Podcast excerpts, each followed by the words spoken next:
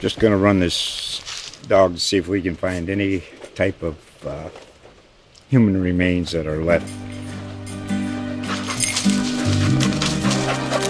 Listen to Where Secrets Go to Die The Disappearance of Derek Hennigan. From the Detroit Free Press, a new podcast set in the woods of Michigan's Upper Peninsula. Available on Apple, Spotify, Freep.com, or wherever you get your podcasts. Straight out of Austin, Texas, it's On Second Thought, powered by Hook'em.com, with your hosts, statesman sports columnists Cedric Golden and Kirk Bohls. Often imitated, never duplicated. Hear it here first. On Second Thought. On Second Thought, episode 241, brought to you by Hook'em.com and our good friends at Bud Light. Cedric Golden here with the Duck, Kirk Bohls. Duck, the Texas Longhorns are in free fall, four straight losses, 30 to 7 at Iowa State. I was there with the Davis boys, and during that game, Duck, I said, man, they they they're just they're too comfortable. They need a, a bad cop in that locker room. They need a Roy Miller. They need a Brian Orakpo. And, you know, I was thinking about it over the weekend. I said, man, I'm going to text Roy Miller. And we had a nice conversation. And guess what? We're bringing Roy Miller to you. Roy, what's, what's shaking, man? Not too much. Just like like everybody else, I'm just trying to figure out what what happened. Well, four losses in a row. I mean, you guys go through a whole season without, or two seasons without four losses, and it just it's a head scratcher, isn't it, Roy? For sure. I mean, I I just remember at one point during the season, just really looking at the team, and I'm like, we are finally contenders. Like we are going to compete, and this is right about the same time the SEC was the SEC talk was bu- bubbling up, and everybody, you know, everybody Right. thinks we're in a soft conference and and all that. Right. And at this time, we were, I think we had just put up 70 points, and I was like, Okay. dude, we're we're back, Mhm. we're back.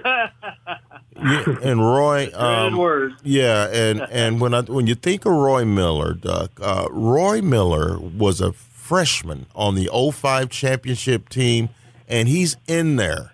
He's in there with uh, going up against Winston Justice and and and Deuce Lutui and those guys up front against USC in the championship game as a baby.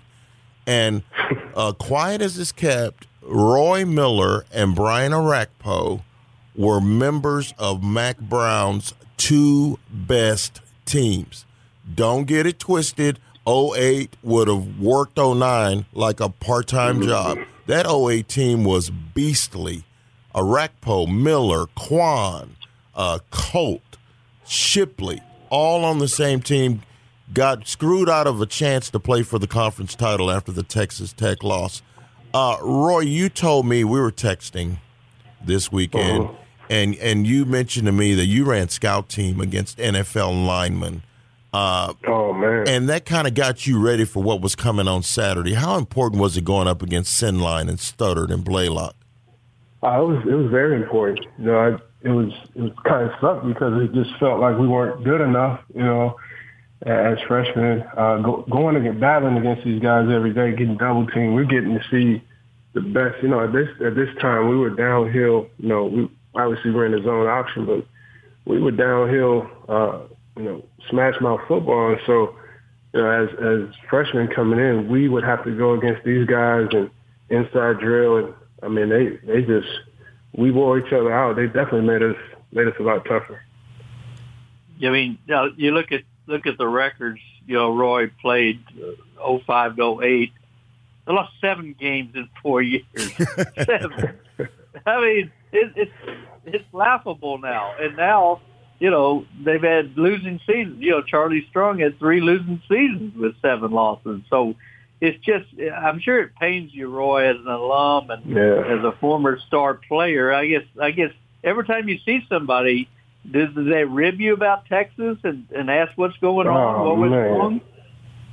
Yeah, I mean, it, it, you know, unfortunately, it started back. You know, when I was ever since that we, you know, Colt got out, knocked out the game. Mm-hmm. Right. Uh, you know, I'd be going to, you know, meetings at night, you know, on Saturday. You know, Saturday in the NFL, you know, everybody's kind of wearing their school uh, shirts around the hotel, and everybody's kind of excited about their teams. And man, I mean, just, you know, everybody loves to pick on the Longhorns. So every Saturday and Saturday night, man, we go on those team meetings. They be like, man, what? What's going on with you guys, man? And it's just, you know, you get tired of hearing that. Like, hey, I and the crazy thing is you get tired of it because you don't. I honestly don't know what the answer is, right? And I, I've, I've tried to.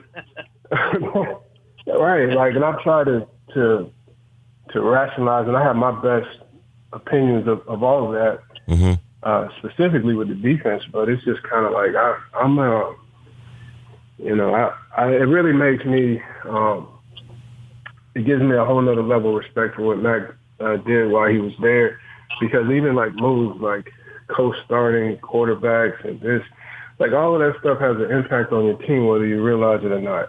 You know, and Coach Yeah. Brown, I felt like did a he, he handled that, and those weren't easy things to do with so many so much talent. You know what though, Roy? The thing that just just uh, you know, you, you sometimes you don't appreciate it when you're in the moment. And and and Right. from I got on this beat in 02 and uh, Mack had it going by then. And by the time you came, you came along uh, and Rack as freshman, uh, that thing was up and running. A championship in the Yeah. bag and uh, perennial national uh, national title contenders. I remember in 07, you guys went 10 and 3 and Yeah. we're we're writing, man, what's going on in Texas? They they're slipping. They went 10 and 3 this year. Yeah. I mean, that's how good you had it. And uh, you were the 2008 Fiesta Bowl MVP and first team All Big 12. Um, and and you had some talented teammates, and those guys now are part of that fraternity of alumni. Who are you talking to over these last four weeks that you played with, and how frustrated are they? Because I know that you guys still stay in touch. Well, you know, uh, uh, there, there's been some group chats, um, and it, I just it's not. You know, a couple years ago, we we had conversation. You know, we call each other and vent, and you know, hey man, we, this would never happen. Da da da. You know, we were there, and all this kind of stuff. I don't know, man. Just over the years, it just kind of became like uh, group chats became just like one emoji, like sad face or you know angry face or what. Like it's just kind of like you know I hate to say it, but people just don't. They expect somehow, some way, you know, this to take a lot more work than you know just just riding off into, I guess, a, a new era and a new sunset of of championship football. What's missing, Roy? So What's missing? What's missing Mm-hmm. from this team? What do they need? Is is it is it a bad cop? Because you famously, you and Orakpo, you would challenge your teammates. You're like, I don't know which one of you, but one of you said, I, I will fight everybody in here if you don't bust your ass at, in, in practice this week. Uh, are they missing that in the locker room? I cannot. First, I can't speak on what's happening in the locker room today. I know that there's guys that have this new mentality, um, and, and we could talk for a while about NIL and all that kind of stuff that's been introduced. That I just I, I I like it, but it's it's not good for team sports. Wow, So I, I'm kind of torn in between, between in Right. between that. But there's these guys that you know. I guess I don't know how. I mean, there's social media stars, and then there's guys that you know. You always think, and even you know, as I look back, you know, people were, were like, "Oh, I'm old school." You know, this same talk went on kind of when we were at Texas. We just kind of found found a way around. Obviously, social media wasn't as big of a presence as it is today. Like Right. for that reason, I don't know how these guys navigate through, you know, reading all these comments about themselves and stuff like that. But it just takes a different player in today's day and age. But I think one one thing that we did as a team is, you know, Coach Brown laid, you know, gave us this desire to be to want to be the best in Texas, and and he did a phenomenal job with that. And Mack, you know, uh, Mad Dog, you know, prepared us in a way that we just felt like we did everything we could. And uh, we filled in that void in between to say, hey, it doesn't matter, you know, what Mad Dog does for us or what Coach Brown tells us, if we don't take this for ourselves um, and make each other stronger, tougher, like we need to be the ones that challenge each other at the utmost high and doing that mentally, physically, emotionally throughout the summers, all that. Like that's our training was all wrapped around all like it was all of those things, you know, mental, emotional, physical. You know, all three of those fires we we tend you know we tended to throughout throughout the year, and I just felt like, you know, our, our guys filled in that void of the emotional where we made each other tougher. We picked on each other. You know, we picked each other up off the ground and practice. You know, I remember one time, you know, this story's gone around. I'm not don't name any names, but I remember Rack, you know, end up punching somebody because he just felt like they weren't, um, you know, doing what they were supposed to do in practice. Mm-hmm. I mean, in, in uh, workout. And it Right. just has to come to a place where, you know, this means so much to you, and it's so it's so above you. It's not even it's not about you know your accolades. It's not about you know our focus was on was was stuck on one goal. Like it wasn't there wasn't all these other goals around you know anybody. And, and DY, you can say Vince Young, Aaron Ross, all those guys showed us you know that it doesn't like we can be up for awards, win them, do all these things, but hey, at the end of the day, like that is not the ultimate goal. And I think we watched that and we seen that and we seen that hey, we all are buy in and become, you know, we and we win together. We all win individual accolades. So we we weren't focused on, I think, like what today's kids are. So it's hard for them not to focus on individuality.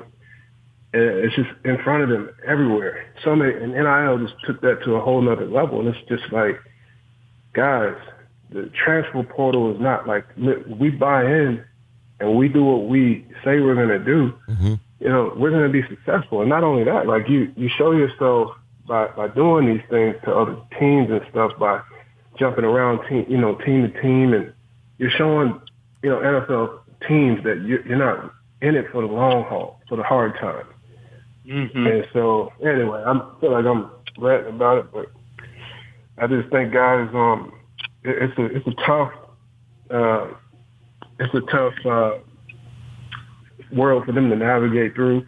But I just think, at some point, a guy's got to look at it like our success collectively is going to make us all individually uh, great, draftable, and Right. award winners. You're right. You're right. It goes back to accountability. I think that's what you're saying, Roy. It's just, you know, y'all didn't have the NIL. Y'all didn't have transfer portal. You didn't have transfer immediately eligible that these guys face. But that said, it still comes down to the individual person and accountability and and raising each other up and challenging and, and like you say you don't know what's going on in the locker room. We don't either. We're not in the locker Right. room. We don't know how much division or disunity there is, but it, it's all about. It's, it's and you were a military brat growing up and, and played in mm-hmm. Killeen, so you're aware of the military, and you're only as strong as the guy next to you. And Right. I don't know. I just personally think that accountability is missing, and maybe I don't know. Said you know maybe players are playing too much for themselves and not for the the team name on the jersey. and you know, and and and I just I see, you know, uh, Brian Davis asked um, Brian Davis asked uh, Sarkisian. He goes, "Why is this team lost?" And Sark goes, um, "I I disagree with that." Um, uh, but if you're not lost, then where are you? If you just lost thirty to seven to Iowa State, I mean, and Iowa State, It's uh, denial. it's denial, and and Yes. Uh, we were in the interview room and we heard Sark yelling at him, you know, in in the locker room, and that's fine. Uh, They needed to be yelled at, but uh, somewhere along the line, I don't know that the message is getting through. And Roy, I'll ask you this: uh, after all of those games where they led in the second half by double digits and gave it up and lost four straight games, uh, including that twenty-eight to seven lead to OU. I mean, sooner or later, there's just going to have to be a crushing effect on a young person uh, because as much as the the coaches talk about how how how they're going to compartmentalize and, and, get back in there, uh, isn't it just human nature to just feel like, man, this is who we are. We're a team that can't close. Yeah, I mean, especially if this is the first year, your first year coaching, you know, because the guys are trying to figure out, they're trying to trust the coach, you know, and, right. it's, uh, they're, they're learning through every game, like who we are. Like they don't know who they who they are.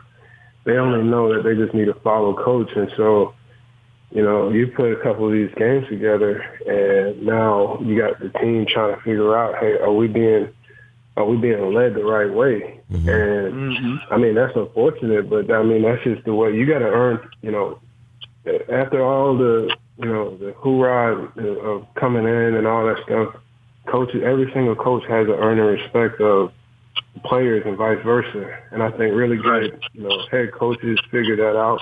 You know, there's some, there's a lot of coaches that come in and think, hey, these guys just need to buy in and do what I tell them to do, and those guys don't last that long. But it's a two-way I, street, like you said. Yeah, it, it is, especially today. Like these guys are almost, they almost have the individuality as NFL players in today's college, in the sense of uh, the freedom to make money, the freedom to leave. You know, they you, you kind of have to approach. You know, the old school college coaching was, you guys better buy in, or else you you know you'll be, you know, going to work. You know, you'll be trying to figure out a new career here in a couple of years. Yeah. And so now it's a little it's a little different, but I, I think.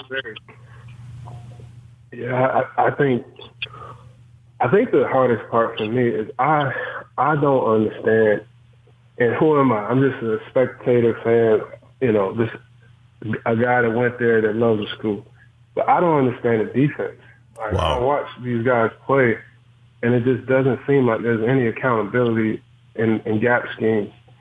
And and to me, when you first come in and you're a coach, and you don't have a A plus B equals C, like guys don't know how to tackle you know, I, and that's that's one thing I see when I watch. I'm like looking at guys running towards these defenders, and there's no clear. You know, you watch any NFL, not any NFL, most teams that play really good defense. You see three guys coming at a at a defender at one time. You know, outside and both outside and then inside. Mm-hmm. Right, force pursuit. You know, the guy running, you chase the guy down in a field player, and when you watch defenses that don't play fundamentally uh, gap, they don't play gap scheme defense. Like they're not responsible for each gaps. Those guys don't know how to approach like holes and make tackles for losses.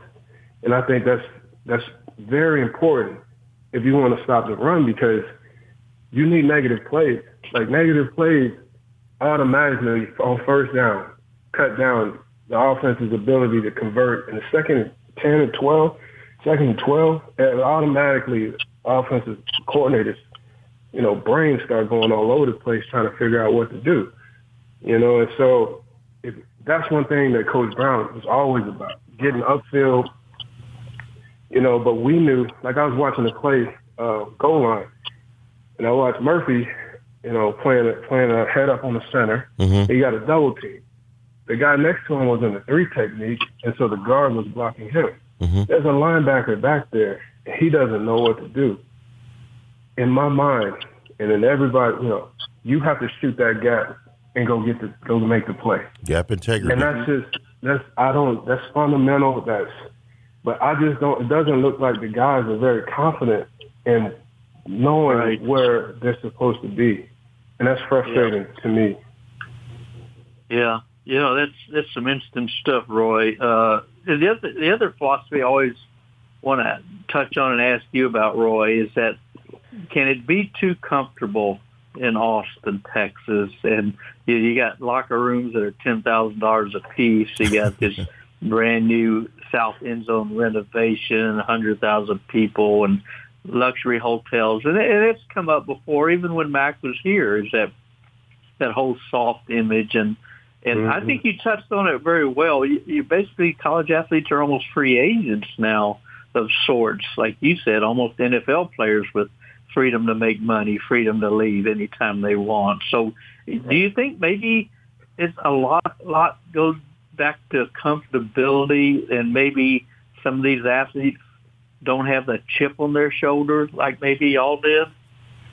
Oh man, I, I I think I think about this a lot too. It's like, and I, there hasn't they, they can't there can't be an issue within Texas high school coaching associate. Like I don't Right. I don't think there's an issue there. Mhm. I mean, No. I, I was raised by coaches that, hey, shake my hand, you know, look me in the eye, hey, boy, give me a, you know, firm handshake, you know, pick your pants up. You know, we Yeah. had to, we, you know, we had to say, you know, we couldn't have facial hair. That that's kind of how we were raised. So we weren't necessarily just taught to be. Uh, the individuality wasn't there. So I don't. I'm not, you know, I don't know where that that came from or where where that's because it it just seems like guys are just so promoted. You know, I don't know if it's just like our recruiting coordinators that just blast these guys with like these edits. I don't know what it is that has these guys coming in thinking that you know they made it, but Yeah, I tell you, they- ever since '05, it was it was the same. You know, we dealt with that was the biggest problem. I felt like that Texas was dealing with after we won the national championship, and I felt like we we us that were there understood like the struggle that it took to get to that point. You know, and then there was guys that came in and they felt like you know, they were part of that. And I was, we were just like, you know, they walk around, you know, they walk around university and they kind of benefited from, you know, they signed autographs with the team, you know, and stuff like that. But I was like, well, time out. You guys didn't do Just got here. what, Yeah. what we did. Mhm. And I felt like Right. it was our job to remind them, like, we're on the same team, but we're not, you know, we're not this, we don't come from the same, like, mentality. Like, we didn't just sign here, you know, thinking, you know, just, we didn't just walk into a championship team. Had to build Y'all it. earned it. Y'all earned it. And it's hard to say that because I was there a year, but I mean, I still put, you know, we still put the the work in. You know, those guys built that thing up, and we came in and, and added to it. But what I'm saying is, those we watched the struggle, and we watched the, the guys with so much humility. The guys like Vince Young, you know, Blalock, Sin, Sendlein, Studdard. These guys were great players, but the humility that they brought, the reverence that they that they had for the game, is what we sat there and watched and we're, we're, you know, looking at that like we can never forget that this is how you get to that point.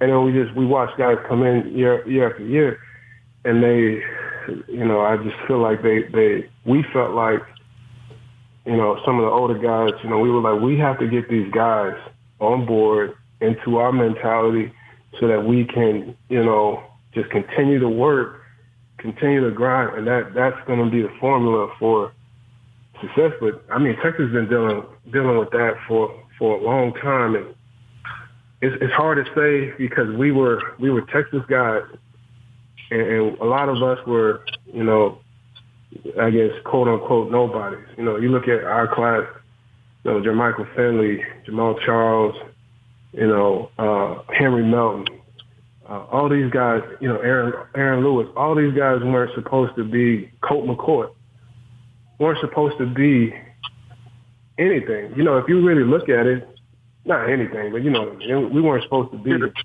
Uh, and then when you look at it, you say, "Wow, Texas just won a national championship, but they just signed these guys." Like, from the Yeah, outside right. perspective, you could be thinking like, "Oh, like, uh oh, like, you know, what's going on?" But you know, that was just kind of our mentality was like, we're not gonna, you know, we're not gonna be defined by any of that.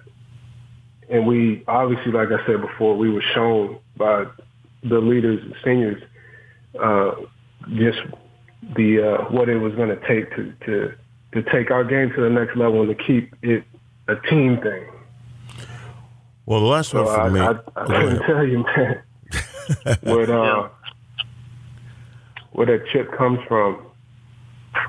But it's damn. It's all across. I mean, I go to NFL scouts, uh, the NFL draft, and they'd be like, "Oh man, Texas, wow, you guys are soft, man." Oh wow! That's one thing me and Wright, you know, we're we're sitting there at the combine doing bench press, and I'm sitting there yelling at Wright like, "Hey man, you better, you know, you better get you a couple reps. You see, these guys think we're soft, man." I'm yelling at him as he's doing, he's throwing up his bench press. Man, it was, it's funny. You got to ask Rack about it. Rack slapped me in the face, and I went up there and. That was funny. He, he, slapped me a little bit too hard too. I, I never really got to. Rex a slapper. He, and then man, I, I went up there. And, but yeah, I mean, everybody was just like everybody thought we were just soft, and that was just something that always stuck with with uh, our mentality throughout the league. It's like, bro, you know, we hear that it's it's uh it, it's time to to turn you know turn that tide let me ask you this. Last one for me. Is Sarkisian the guy to get this done? What do you know about him? Wow. I know that I don't know much about him. I know that there's some great offensive coordinators that can't be head coaches. I'm not saying that, you know, with him. I don't know. Right. But it's there's a difference between you know being able to you know commit you know write write up plays you know know where guys are supposed to be and then sitting in front of a team trying to get them you know riled up and get their whole and unpack their emotional uh, their mind and get them ready to to play like those I've, I've been around. You know, they in the NFL. NFL take chances on guys left and right. You know, they if a if a coach if they got to fire coach, they'll hire somebody that they just think potentially, you know, maybe he was a great offensive coach, and you see it. You know, it's like wow, you you were like so detailed and great, you know, coach, you know, defensively, but you know when it comes to you coming around the entire team and actually um, you know, getting everybody, holding everybody accountable, you know, not showing favoritism to certain guys, uh, you know, playing time, understanding the ramifications of your choices. A lot of those guys don't, you know, that, that's a, that's a tough thing to do because every decision you make, you know, you're showing guys like, like I don't like this. Uh, let's let's co-start. You know, if you're gonna pull a guy, pull him. You know, play play the guy that you think is the best guy. Mm-hmm. You know, and, and I think that's good for competition. But I I don't like the switching because it shows your team that we're not sure. We're not sure, and it's weak. But eight, nine, I don't know what week this is, but you're showing your team in the middle of the season that we don't have this together, and we didn't have it figured out. We're not we're not confident, but we we've had time to try to figure that out. Now you know, now guys don't, you know, you got your receivers that don't know the timing of their routes. They don't know what kind of routes this guy likes to throw. You know, we we it just kind of messes with the chemistry. You know, you got guys that look up to and are devoted to and tell themselves, hey, I'm going to give 100% to you, um, Casey or Card. And then you switch them and it's just kind of like, in their mind, it's just kind of like, well, time, like, you know, it just it does something. So I I, I don't know. I don't know what kind of. Uh, I I don't know. I, I do know that it's it's not easy to to just be a head coach, and especially at Texas. You know, you you have to deal with you know Coach Brown. You know, a lot. You know, he had to deal with so much. Then we, you know, looking back at at it and seeing him at practice, you see him you know, talking to different people, talking to players all the time. He just and he'd always be writing stuff down, and he'd be like, "You know, what is what is Coach really? You know, what is he doing? You know?"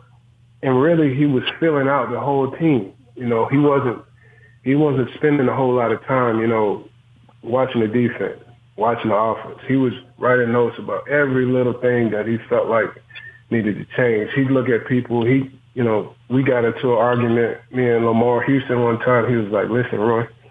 don't ever do that again on a fr- on a Friday practice. Like we don't need that. You know, emotionally, we're just trying to we're trying to gain confidence on the way to Saturday. Like we don't need our we don't need that. If y'all want to do that, we can talk about that after practice, and that stuff makes sense. But you have to be you have to have great you know awareness of your of your team.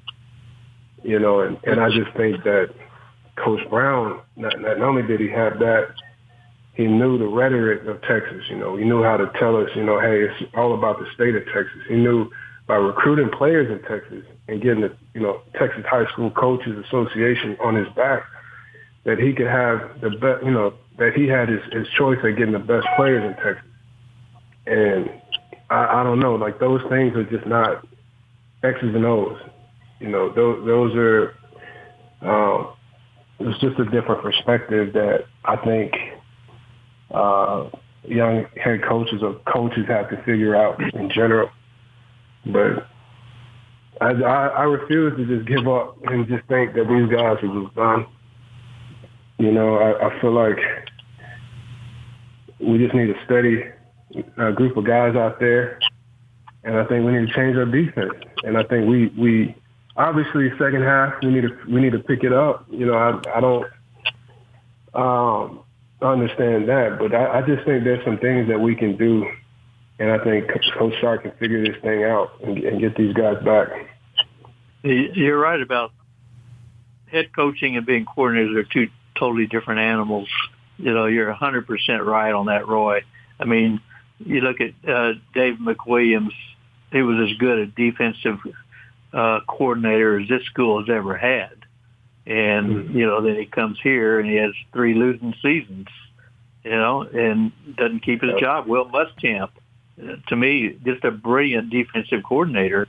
He's been a failure as a head coach at, at Florida and South Carolina and may never be a head coach again. It, it's a tough thing, and that's why they're making five and six million dollars. But but uh, you know, the other thing too, do you keep changing head coaches? And you know, I mean, you know, Mack Brown had nine straight double-digit winning seasons, and since uh, 09, there's been one one double-digit winning season in 12 years, and that's when they went 10 and four, lost four games, beat Georgia in the Sugar Bowl. So this thing is contagious and it's spiraling, and it's going to take. I think I agree with you, Roy. I think it's going to take the players looking each other in the eye and saying, "We're tired of this crap." and we're going to change it. Just like you said, Lamarr Houston talking to you about a Friday practice. You know, it has to happen every day, and I just think you understand it probably better than a lot of people, Roy. Well, definitely been through it, um, and definitely want to see these guys these guys win. Sometimes I wonder is it is it our expectations that you know as we get a head coach fired every every year or two? You know, what do you what do you guys think? Is it is it the fan base that is it is it a Del Conte? Like what I don't I mean, obviously the, players can do it need to do what they can, but I, I think, just think our yeah, fans have no patience. Yeah, yeah, I think I think you guys set the bar really high and Texas fans, I mean, you know, you know, you win in 05 and people are okay, we're back and I'm like, okay, that's great. But one championship since 1970 and it's this isn't Tuscaloosa, this isn't Clemson, this isn't Columbus.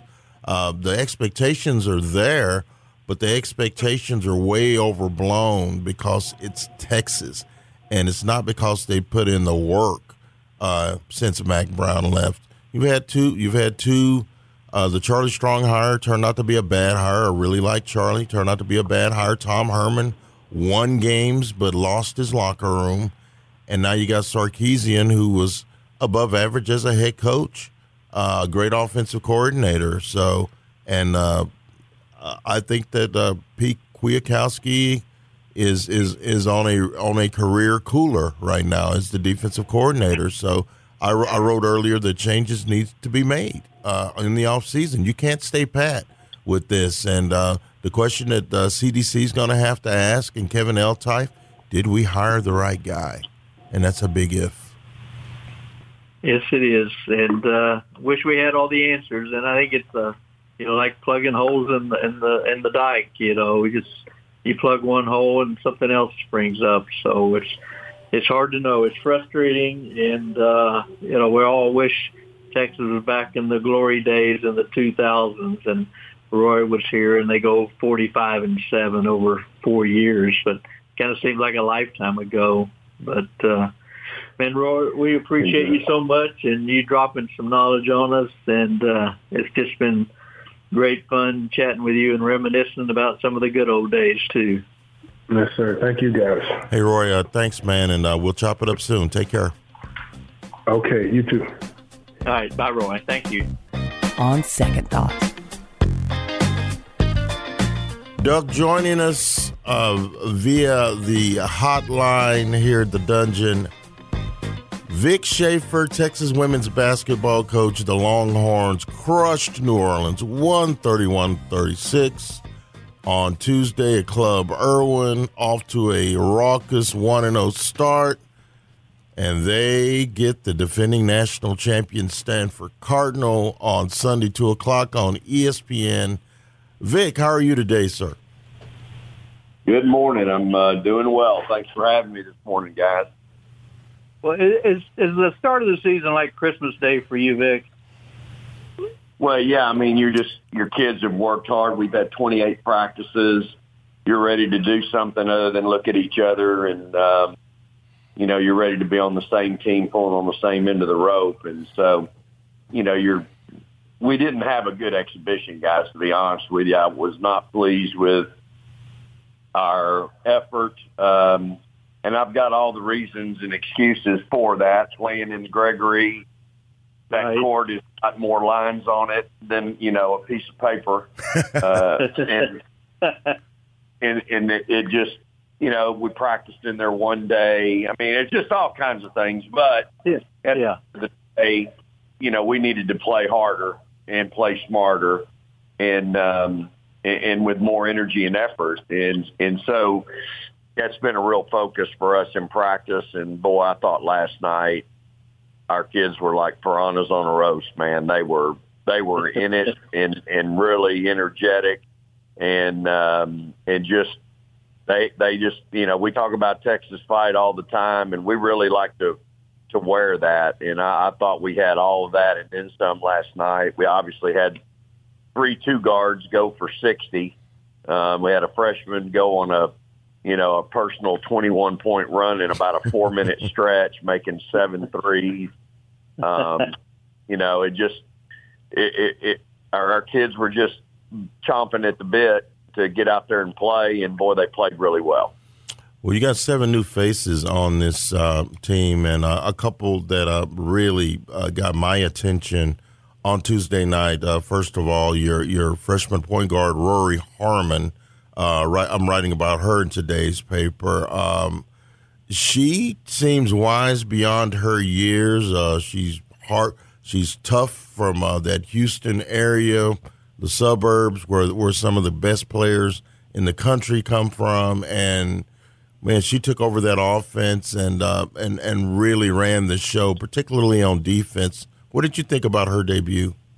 I thought it was really good. Uh, again, I think I think you know when she's up there creating issues for um, the other team's point guard, you know, defensively, I think everybody behind her plays a little harder. And I just thought she was special in the press. I thought she was special in half court defense. Um, I'm not sure. I don't. I think she had one turnover.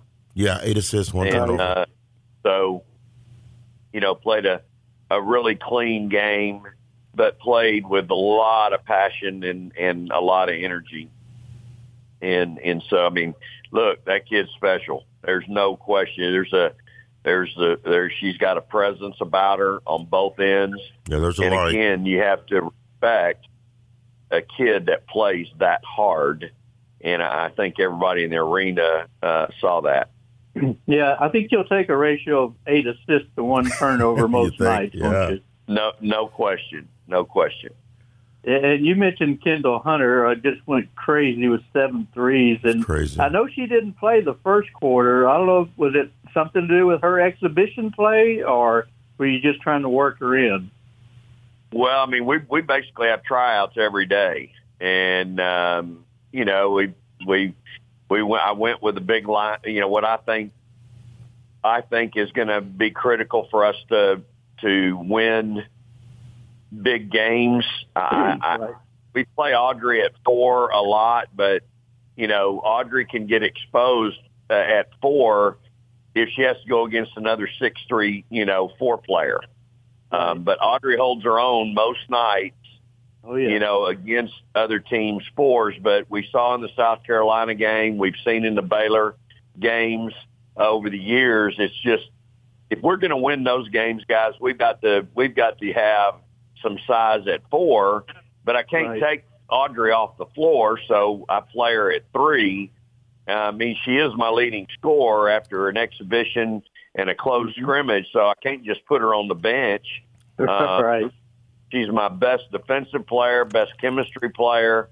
I mean, so you know, we started. You know, we started uh, Deanna at five last night, and um, and um, uh, Leah Moore at four. And you know, to me, I mean, that's that's going to be a lineup. You throw Lauren in there at five, and then of course we had the other freshman from from Canada come off the bench and played really well. And all she does, guys, is gets better every day. Latasha Lattimore is going to be a monster, and and she just gets better with every day of practice. Um, again, that's a kid that's been out with a significant injury a year ago during COVID, couldn't rehab properly, um, didn't even have a knee brace when she got here. Hmm. And so now every day she's coming. And boy, I thought last night she was unbelievable. And it's just every day it's something different with her. So, you know, the answer to your question with Kendall is we have competition every day. Kendall knows uh, I, I'm, I I love the offense of any player, but if you're giving up the same number or you stand out and you're not playing as hard as I want you to play, that's always uh, uh, uh, you know something that goes into the equation, right? And so she had, she had some educational opportunities in that exhibition game. You know, the film don't lie, and um, and so we watched some film of everybody, and uh, you know, you see what you need to do, um, and and what you need to correct. You know, um, there, there's nothing like, um, you know, for me, pl- having played the game, I, I was instant offense on both ends. You don't want to be that guy. You don't want to be that guy. And so um, you mentioned Latasha Lattimore. I mean, I, I, I watched. I was there, and, and she's got a little inside out to her. She's got some stretch four in her, and it's six four with those long arms, Vic. Th- that's the kind of player you were missing last year against the South Carolina when they had those big girls that were banging Audrey around. What ki- what kind of flexibility is that going to give you, especially in the Big Twelve when you're going to be coming up against some bigger teams? Yeah, you hit it right on the head. I mean, she is a stretch four. Um, you know, I don't want, uh, I don't like anyone being a finesse player. We want to be tough, physical, and aggressive at every position. Uh, I thought, guys, last night I thought she she took an on-ball charge last night on a drive to the rim, which is encouraging for me. I get excited about that kind of stuff because I think her technique is good, her footwork was good. I mean, it was close. It was right in front of me, and and uh, I just thought, man, uh, uh, I was just excited to to uh, to see it. So, and then she was a great help defender as well. So, um, you know, we'll uh, keep working with her, but man, she's she was exciting. Uh, um, to to to watch again her growth, y'all, in in just the short time she's been here. And uh, you talk about a great kid now. Um, You know, I've been doing this 37 years, and I can count on about two fingers, maybe one. How many times I've asked a kid, "Hey, how you doing? You enjoying, you know, Texas?" And mm-hmm. she's her answer is, "Man, coach, it's amazing." Oh, cool. Hmm. I mean, I ain't had too many student athletes describe their hmm. experience. They may say, "Oh, everything's good, coach," or "I'm Yeah. good," but amazing. I mean, the kid is just, I I love her to death and um, just enjoy coaching her. when you when you say her name, it she looks you dead in the eyes. When you're done, it's yes, sir. Love and I that. mean, I, I just you gotta love kids like that, and we got a lot of we got some kids like that. Mm-hmm. Well, y'all are more athletic this year, and you know better shooters. Uh, clearly, get to the rim. Uh, do you like the versatility? You mentioned a little bit of how you can use Audrey. Uh, do you like the overall versatility? Uh, and how many players uh, you think you'll end up in your rotation? You got some depth. Well, you're right. Uh, it it's uh, it it's. I guess the answer is, you know, I went into the game last night trying to get, you know, probably nine kids ready for Sunday, and I Mhm. come out of it. I come out of it with more than that. You know, I got more than that. You know, showing me, hey, coach, I'm I'm ready to help, and and so that's always a good thing. I mean, I think our style of play is always good to have depth. We had no depth last year, right. and um, you know, our, uh, but yet we didn't change our style of play, right? Mhm. And so, um, you know, from from that standpoint, uh, I would love to have, you know, I'd love to have more depth than I know what to do with. Sure. Um, that it becomes an issue for me to keep everybody happy, and and hey, I I welcome that challenge. So, you know, got kids really doing a good job competing. I mean, look, we had three two guards go for sixty. We ought to have some really good competition at two guard the next three days. And no yes, kidding. speaking of two guard, you, you got the venerable Joanne Allen Taylor, uh, a senior.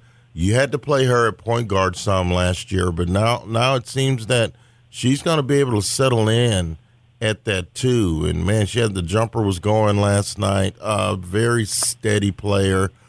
How important is her locker room presence to be on Sunday when you guys are in Palo Alto against the defending national champions who are returning four starters?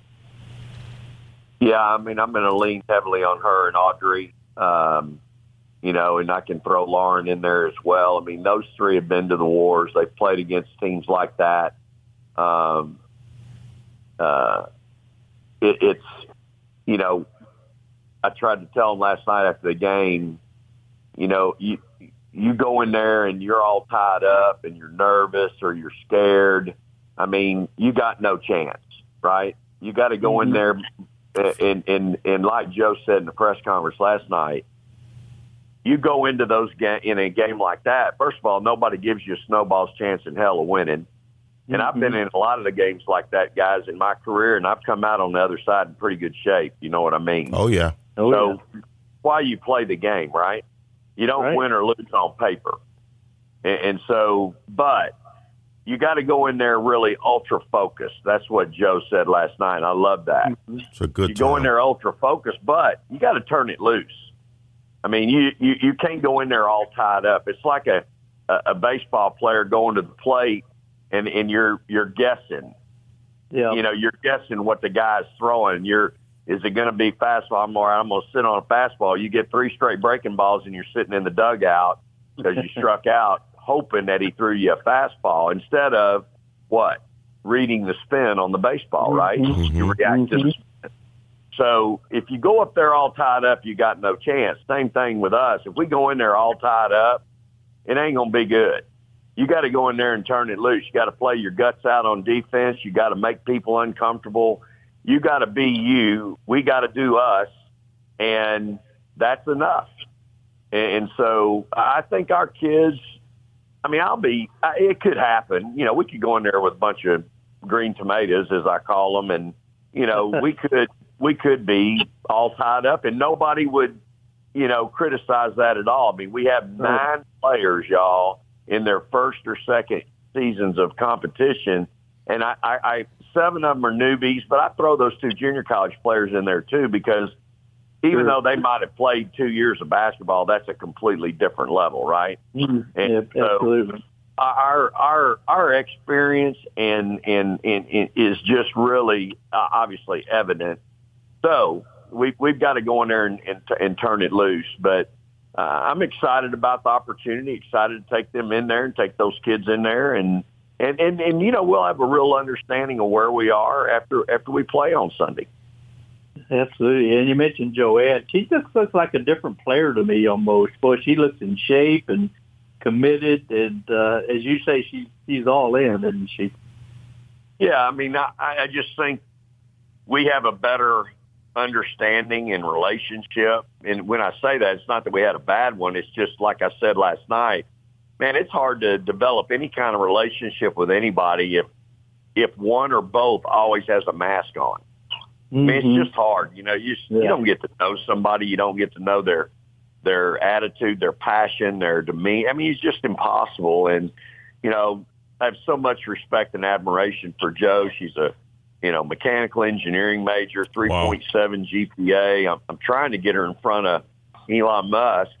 Um, because Nice. he'd be crazy not to hire her. I mean, he's moved his plant here to Austin because he wants our he wants our students from the from the, you know McCombs School of Business. Well, hell, he's got one of the most competitive student athletes that you can possibly have um, right here. That's got all the experience that I would want in my locker room uh, as a as an industry. I mean, who else would you? Who else is better fit to be competitive? If that's what, which I'm going to assume the car industry is pretty competitive. and she's putting her business card out there on the floor every night. Yes, yeah. So You know. I I mean, seriously, I'm I'm I've been working with the president's office, and and we're trying to get her in front of him. But you know, that's a kid that's passionate. Man, you look in her eyes in a huddle, and man, I, I just you know I really love the kid, and and again, uh, Yeah. she plays really hard, and, and so I'm happy for her. And you know, she's got some help. That's the thing. You know, there were times last year, you know, there wasn't a whole lot of help on the floor, and I think about this team this year, we've we've probably got a few more weapons. You know, no kidding. So- no question. Vic, I, uh, you know, and you know, this is women's basketball, so I'm, I'm gonna tread carefully here. But uh, she walked into the presser last Tuesday night, and I'm like, I mean, and she was never a big girl, but she looks very lean. I mean, did y'all get after her in the gym because she looks taller and thinner and and more lithe than she did last year? Who's this? Joe. Well, I mean, I don't know. I just think the kid, you know, takes good care of herself. I mean, she's a veteran, you know, and she knows what it takes. And, uh, you know, our kids work really hard everywhere in the weight room, on the floor. Um, we do coach them, and, you know, we have a, a great nutritionist that deals with them, um, you know, from that perspective. So all that plays into, you know, a daily routine for these kids, and and I think Joe is that person that Nice. um, you know really really adheres to a strict uh, regimen every day. Can Can you talk about Kendall Hunter a little bit, and and also your your shooting philosophy? It it seems like sometimes you kind of want your guys to pass up three, maybe for get, getting a better shot, not take the first three. But so if you just kind of address your shot selection philosophy, and and is Kendall Hunter going to be your microwave offense this year? I love that, Doc. I love that. You're bringing back a great one in Vinny when you say microwave. Oh, I love that. Oh, He was yeah. great. There's a lot of people don't even know who Vinny was. but I- we do. Vic, I'm going to tell do. you, the Bill Laimbeer said it best. He goes, Vinny Johnson, and for those of you don't know, he was the the sixth man on the Bad Boy Pistons that won two championships. He said he's the greatest player from Baylor, greatest player to never play in an All Star game. That's the ultimate compliment right there. Yeah. Well, you know, um, my philosophy on shooting is simply this: if you've proven it in practice, I don't. Mhm. It doesn't bother me at that point. And Yeah. uh, you know, Victoria Vivians had a green light for me when she crossed half court. and you say, well, why? Well, because I've seen her make a bunch of them. you know, I watched her make a bunch of them when I was recruiting her. Uh, I saw her make them playing for me. So what everybody else would think was a bad shot a lot of times was just Mhm. a shot that, that I was very comfortable with. So the more our guys, you know, our kids make shots, um, you know, the less they'll hear from me on shot selection. Now, um, when we're running certain things in dribble drive, um, I'm you know I'm wanting I'm wanting certain things to happen before we pull it on a three. But you know, anytime there's dribble penetration and kick, mm-hmm. uh, and you're wide open and got your feet, you know, Aaliyah Matharu, um, Kendall Hunter, Kobe, uh, those guys have the green light, and they know that. I mean, they got to make shots for us, y'all. And, right. and that's my thing with with all of them is, you know, you got to make shots. So if you're not making shots, get in the gym because mm-hmm. you know that's what that's what we got to have from you offensively is when we do our job and and you know uh, Audrey dribble penetrates and takes up two and kicks, or Rori or Ashley, and we get you a wide open look, you got to make shots for us. That's what it's about. That's what it's about. And like I say, you, you have got some depth, you got some options, and and that uh, so you better play defense if you want to stay on the floor. That's that's always where it's going to start with you. And uh, we we hit on Stanford a little bit, and uh, it, it's a good measuring stick for you guys real early in the game. Uh, as Ted said, defending national champion, you guys come in 25th and obviously very, very hungry. Uh, do you look at this as just an early barometer? And I know you're want more than a measuring stick. You're going in for a win. Don't get me wrong, but it's a big test early in the season, is it not? Yeah, it is. I mean, it it's a lot to ask of, of my team, and uh, at the same time, you know, I just don't think we're scared. I mean, I'm not. Uh, yeah. I don't. I don't think our kids will be. Uh, I'll be disappointed if we are. Uh, I think we recruit the kinds of players and, and competitors that you know really want this type of challenge. Um, this is why you came to Texas, and, and so um, you know for us, it's about preparation. I got to do my job as the coach the next two days. Um, getting us ready for, for our first practice on Thursday. They're off today. And then we've got to have three great practices Thursday, Friday, Saturday. And then it's an early game on Sunday. We play at noon Pacific time, which is 2 Central, you know, on a national stage. And, uh, you know, uh, it's, it, you know, ESPN thinks enough of it that number one, they ask us to play in it. Number two, they're, they're sending arguably the, the number one um, TV crew in, in the in the country to cover it, and, and so you know we need to go in there and play well. That's again, if we come out of there and and we get beat, but we played our guts out, I'll have no problem. I got no mm-hmm. issue. I just mm-hmm. want to play hard. You know, I don't right. want to turn the ball over. I don't want to go 24 out of 43 at the free throw line and lose by nine, and you, you your free throws. You know, you win the game. I mean, I, those are hard le- lessons learned, y'all. That every team does that, right? They they learn, oh well, we'd have won the game if we hadn't gone nine for nineteen. We lost by six. Well, why go through? Why why do you have to lose a game going nine for nineteen from the free throw? Why can't you fix that before you ever get to that mm-hmm. point? You know, I don't need to get beat twenty to or get smacked to get my attention. Mm-hmm tell that to our kids all the time. I, I'm always coaching against the ghost. I'm always about somebody else, what somebody else might do to me, um, or might throw at me. So I'm constantly trying to prepare our kids for those situations. I mean, you just don't know. But for me as a coach, I, I don't, you know, I'm always wanting to make sure that we don't have that life lesson or that athletic lesson I want to prevent it, you know, from the get go. I've got kids that love to finger roll them layups. Well, I'd hate to lose a game by one point and you missed a, a, a finger roll. Mm-hmm. And, and, you know, it, it just it's it's just a it's just something I've always um, I've always felt, and uh, again, my job to convey that to our team. Ted, I love I love coaches that remember the details and specifics and they always remember the losses more than they do the wins. Of course. It just sticks in their craw. Well, I hate losing a lot more than I like winning. And, uh, you know, I just, I, I uh, you know, it's hard to win. I heard Coach Beard tell his group that last night. Don't ever take it for granted. And at the same time, you know, we're going to have three of these games or four of these games early in non-conference, on the road, top 25 teams, national TV. Okay, this is it. So mm-hmm. what are we going to do? You know, do are we going to have to get busted in the head four times to learn a lesson? I mean, you know, that's not it. I don't need that. You know, we're we're good enough to go in there and compete in all of them and win, but we're going to have to play well. And playing well entails a whole lot of things, not just one or 2 mm-hmm. So that's my job as a coach to make sure we do it. Oh yeah, right.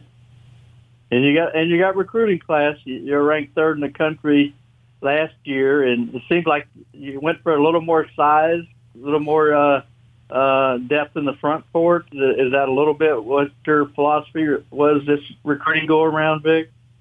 Yeah, I mean, you know, uh, I still haven't gotten the okay, y'all, to talk about my recruiting class this morning, even though I think all their paperwork's in. But just a general statement. I I, I love uh, um, I love my class. Uh, I just got a text. I can talk about Ndjakalenga. So Ndjakalenga's out of South South Dakota. She's probably mm-hmm. she's the highest rated um, you know kid in our class. She's uh, really right. jumped on the scene, top 25 a year ago at the Wooten Camp in Dallas. Uh, long, athletic, 6'2", uh, with guard skills. Um, mom played at ODU um, oh. for wow. Wendy Larry, and uh, and so uh, good. Uh, so uh, you know, it's just it's exciting to to get to get her. She's on the number one volleyball team in the state of South Dakota right now, and wow. so she's in the middle of that. Um, and, and so, but you know, it really her best basketball is way in front of her, y'all and and that's what again I'm excited about being able to develop her. But she is a big, long, tall wing that can that can really I think give us uh, her along with you know our others. They're all six two, six three. Mm-hmm. Uh, you know, players with with guard skills. Um, so I can't talk about the other two right now because there was there's there's there's an issue with with some paperwork. But Ndjakalenga is is going to be. We're really excited about her, and and again, her mom is has done a tremendous job with her, and uh, they're excited to be coming to Texas. Well, it's just exciting to talk ball again, Vic. Man, I just just can't can't tell you how much can't tell you enough how much we appreciate you coming on the Longhorns played the defending national champion Stanford Cardinal, 2 o'clock Sunday on ESPN. We will be watching, Vic. Safe travels and good luck in Palo Alto. Man, appreciate it, guys. Thank you so much for your coverage. And, and again, appreciate your interest in our program. And we'll do it again, all right? Praise the Lord and hook them. Have a good day. Thank you, Vic. Take care. Thank you, Vic. Good luck to you. On second thought. Duck, Vic Schaefer, game face 24 7. He never turns it off. he never does. He's a joy to talk to. I, you and I consider our jobs a privilege and a blessing, and we have never forgotten that because, you know, I grew up son of a cotton farmer, chopping cotton, picking cotton, mm-hmm. and didn't want to spend my whole life on a tractor. And you and I are just blessed to have the careers that we have, and and and that's what Vic is. Vic brings so much. He brings joy and passion to his job, and boy, it sure shows, doesn't it? It really does. And man, uh, you talk about joy and passion. On Monday night, Duck, we were at the Headliners Club in a room of a couple of hundred people, and we were treated to royalty in broadcasting and the uh, NFL. Roger Staubach and Verne Lundquist. Uh, we got to watch them speak for about an hour, and man, we talk about game face on Vic Schaefer. Roger Staubach still very competitive at 79 years of age. he really is. He really is. And like you say, it was mesmerizing. I mean, Verne Lundquist, the Hall of Famer in his own right, was interviewing him, and I just was mesmerized. He he has always been my favorite quarterback. You know, I grew up loving the Cowboys and the New York Yankees because they, they were on TV. You know, Yankees were the game of the week every Saturday. They were owned by CBS for a while, and and the Cowboys were on every Sunday, and that was my team growing up. And uh, you're right, though. I mean, he's boy. You know, he just he's what is he about eighty now? I think seventy nine. Uh, Seventy nine. he sure had so many great stories. I don't know what was your favorite story uh, Monday night. I love the Uh, one where he was on the ledge uh, on a twelfth floor of a building trying to get Tex Schramm's attention. And he's on the phone and Oh my god. gave Tex Schramm a heart attack. Oh man, I was like, uh, you know what? When you're young, you like that. You're indestructible. I think my favorite was, um, I think my favorite was him trying to explain away that he that his pass to Jackie Smith in the first Super Bowl against the Steelers was a little off target. I was like, uh, it hit him between the eight and the one. I don't know, I don't know anything about Right. off target. He's trying to save Jackie, you know, He and was. but Jackie in Smith fairness, you know, he said they'd put in that was supposed to be a play on the on the goal you know, line. inside the three, and they were on the what the eleven. mm-hmm. So he thought, well, the whole route a little bit changed. And like he said, he didn't think Jackie was expecting it that quickly, you know, when he made his cut. But I don't know. That and uh, Buckner between the legs stands as two of the most painful, gut wrenching plays in sports history because they're tagged by those plays. You hear either one of their names, and that's immediately what you think of. And Jackie was a Hall of Fame, tight Hall of. Fame tight end, class Buckner, of '94. Buckner, one of the best players, best hitters, smoothest strokes ever. Yet they're known for that, and that's kind of the the shame of sports, isn't it? A little bit. Oh yeah, you know the Mitch Williams theory. You know Mitch. When I say Mitch Williams, people go, "Oh, Joe Carter." Man, Mitch Yeah. Williams Oh, was, yeah. a was a was a really good power reliever, but we remember Right. him giving up the walk off to Joe Carter. That's what we remember him Mm-hmm. for. But the one thing, um, I, I, um, the the one thing that really resonated with me with Roger Staubach was the the reverence and the respect that he always got from his teammates. I mean, Thomas Hollywood Henderson uh, was was was at the uh, Headliners Club on Monday night, Right. and he is more than once has credited Roger Staubach with saving his life. Charlie Waters, Mm-hmm. the uh, All Pro safety, went through a dark time in his life, and Roger Yeah. Staubach, Roger Staubach came to his rescue. Uh, gave gave him somewhere to start, invested in his business, gave him a space to work in. So it's those kind of things. And um, you know, uh, speaking of that, Duck, I asked him about those two guys. Listen up. Hey, Roger Cedric Golden, Austin American statesman. Uh, your your career accolades are you know legendary, but when you, when I hear about your teammates uh, talk about what you did for them off the field, Charlie Waters said you pulled him out of a dark place. Thomas Henderson said you saved his life. Uh, when they speak about you with such reverence, what does that mean to you? Well, it, uh, these these are not only human beings, but they're teammates, and they're you know I, we we talk about that we I would do anything to help help.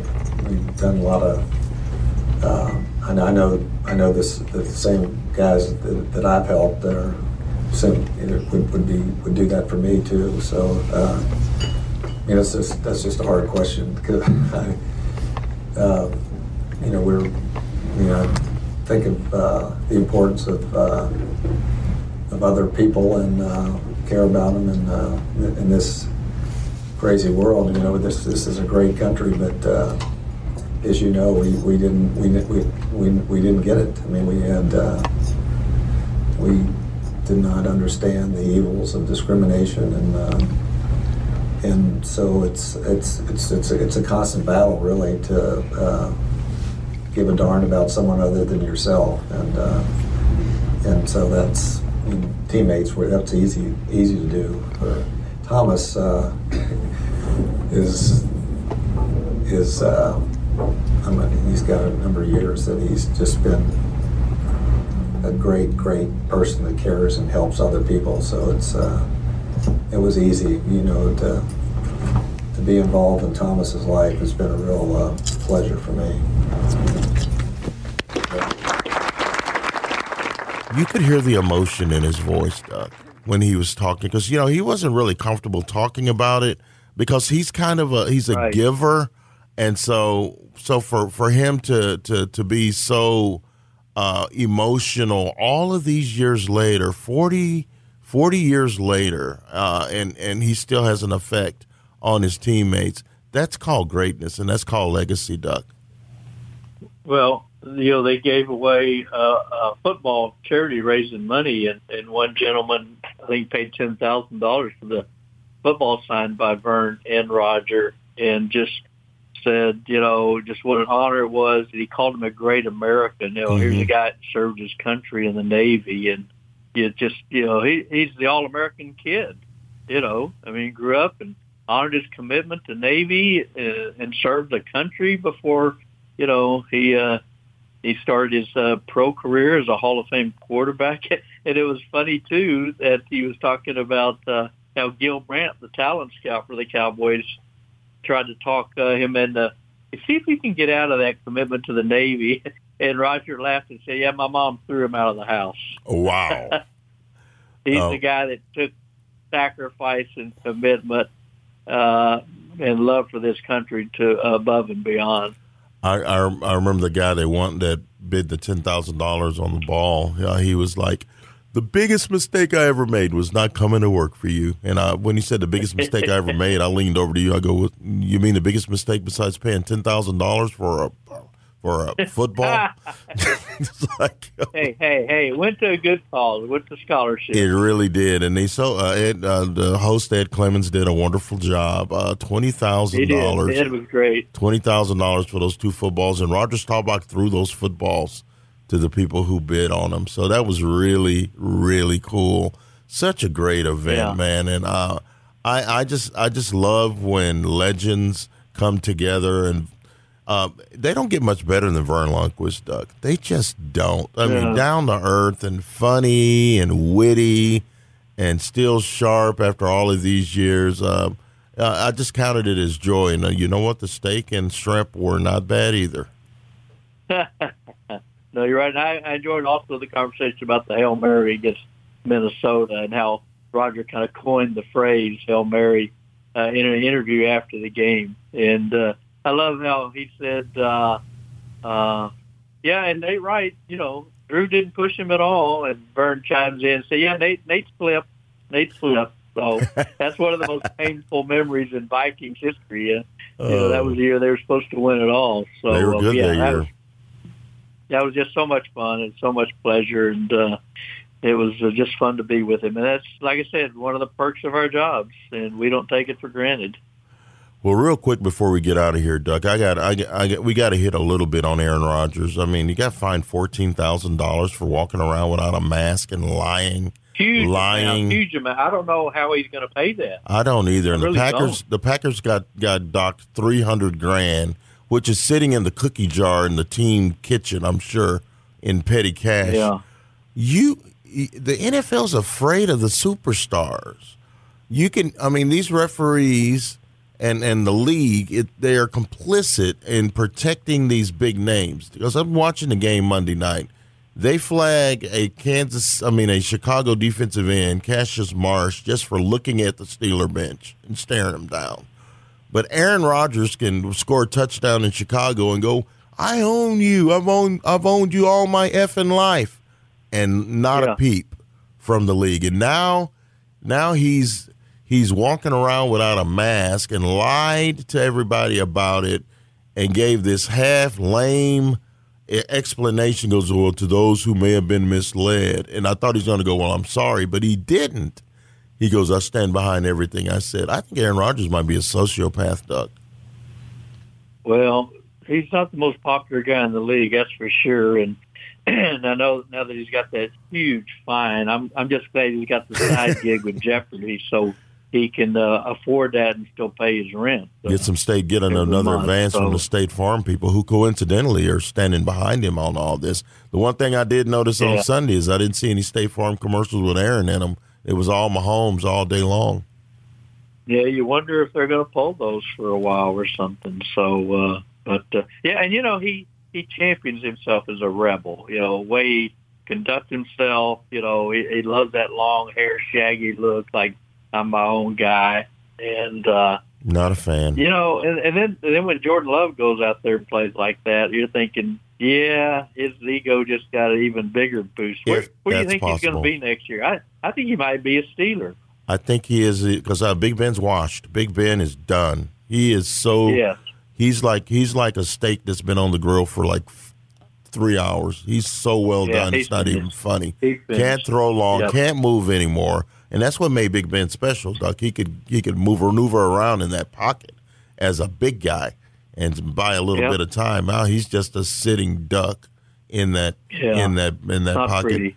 Yeah, I I really believe that that is the spot for Big Ben. I mean, for Aaron I Rodgers. too. I think I well, think you see, Pittsburgh it's all is a mutual perfect. respect between him and, and uh, uh, the coach. So it just seemed like a natural landing spot. And you know, Aaron, he's you know what has he won? One Super Bowl. Yeah, he's won one. That isn't that incredible. One Super Bowl, and you know he wants to get another before he sets down his bucket. So you know he's not going to a bad team. so you know he's got Najee Harris and that Steeler defense. It just seemed like such a natural landing spot. Yeah, and and, and you know he, he's he can't wait to get out of there. I mean, he said he's having fun, but they're not they're not good enough. I don't think to come out of the No. NFC. I think I think the the Rams, the Buccaneers, or what happened to the Cowboys, Duck? What They happened to the. Cowboys? They got the they got blitzed by Teddy Bridgewater. What is that about? Uh, such an ugly game, ugly game. I mean, they just never showed up. I mean, Dak didn't look good, dropping passes, just Teddy Bridgewater carving them up. It's, it looked like a team that read its clippings and kind of mailed it in, think, well, we're at home playing Bridgewater, no big deal. And they got it handed to them. The Von Millerless Denver Broncos, I might add, Yeah, yeah. got after So him. So- for keeping your great best players. You know? Oh, I know. So, well, man, let's let's shut this thing down. What a great podcast today, man! All over Roy Miller, all over Vic Schaefer, all over the NFL. What more do you want from me and the Duck? Because we're giving it all to you. That will do it for episode 241 of On Second Thought. Thanks to Roy Miller. Thanks to Vic Schaefer. Thanks to Kirk's Dogs. For the Duck, Kirk Bohls, I'm Ced Golden. We'll see you next time. You've been listening to On Second Thought, powered by Hookem.com. Join Seth and Kirk every Thursday at lunch for a new episode. Archived episodes are available on iTunes and Google Android Play.